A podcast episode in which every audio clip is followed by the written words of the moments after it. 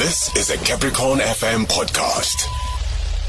We are talking about the chairman's conversation. So, Dr. Reuel Khoza, of course, uh, wears many hats, is characterized in many ways and many contributions in our society, and that will be the gist of the matter when he sits down with uh, Mr. Given Mkhari there, eventually for that chairman's conversation. But somebody who knows him very well and knows many other sides of him is Professor Tinyiko Maluleke, who is a political analyst and an academic.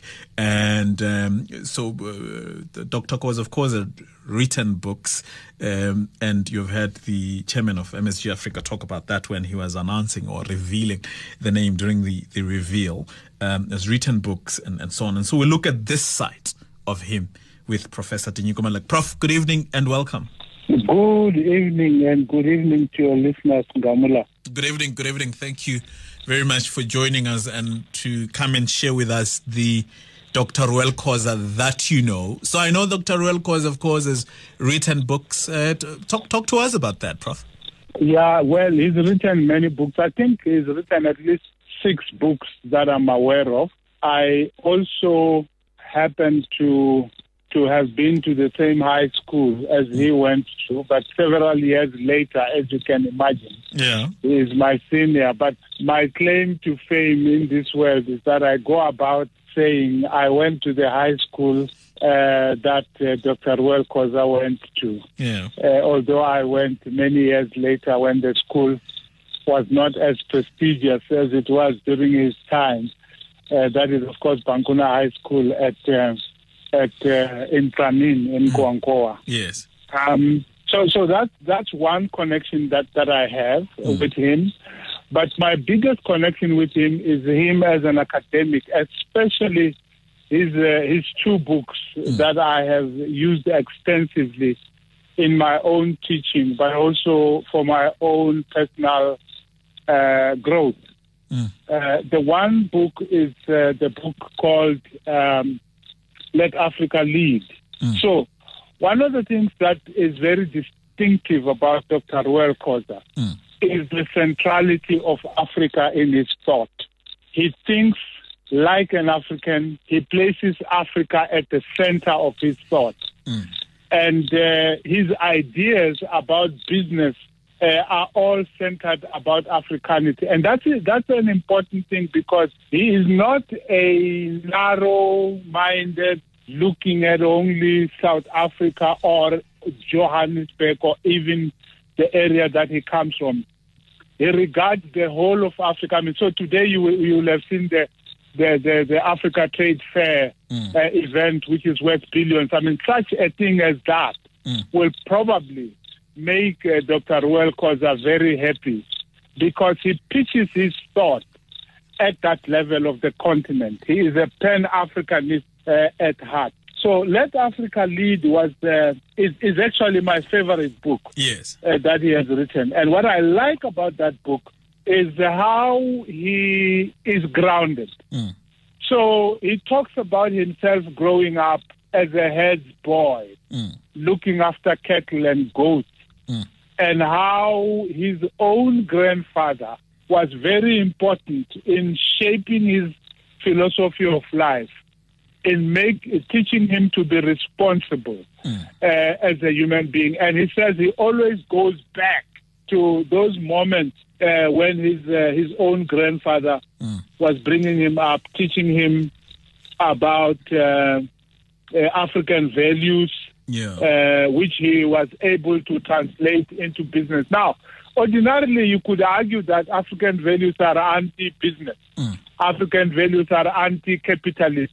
African values are anti-white monopoly capital. All mm. this stuff mm. that we talk about nowadays. But in Dr. Reuel Khoza, you find the bridge. He has been able to build that bridge between business as we have come to know it Yeah. and African values. And African values. Yeah. Mm. And and and uh, just even if we speak about what he writes and his contribution to uh, to the continent and his advisory roles, different roles that he has played in, in, in the continent, sure speaks to to this matter that you're raising, the title of the book as well. Oh yeah, no, certainly. Uh, I mean, he is not only influential in South Africa. He, his uh, his advice, his uh, knowledge, his uh, thoughts have been sought after Mm. by by presidents from other countries in this country, by uh, entities, uh, business entities from all over the continent. Mm. Um, I mean, in one of his books, he talks about how when he was on a flight, he wrote down two lines Mm. Or, or one line. You know, uh, if not, if not now, when? Mm. If not us, who? Mm.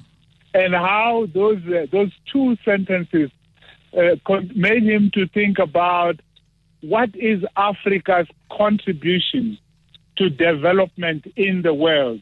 He firmly believes that there's something unique in Africa that the world does not have.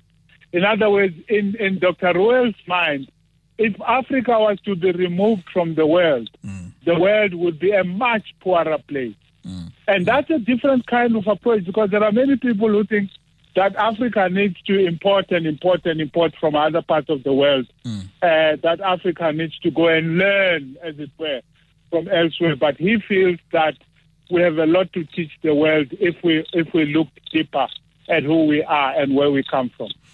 And even if we speak as uh, on his books, and this will be in, in, in his books, how would you characterize him?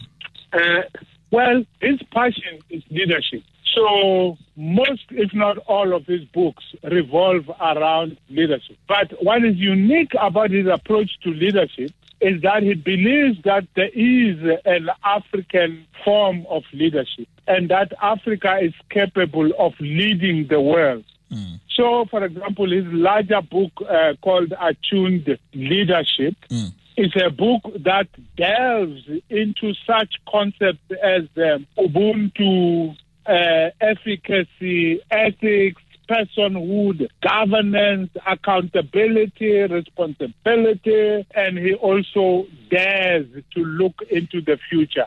But leadership, leadership, leadership is his um, his, his passion, and that's what he, he writes about, and that's what he theorizes about. Mm-mm.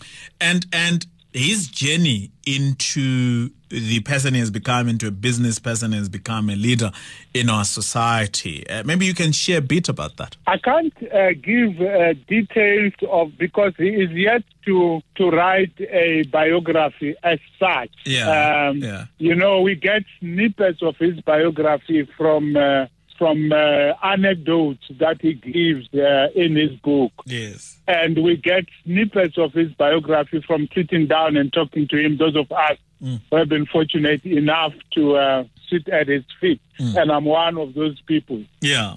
But he, he is yet to write a, a full biography of himself, Mm.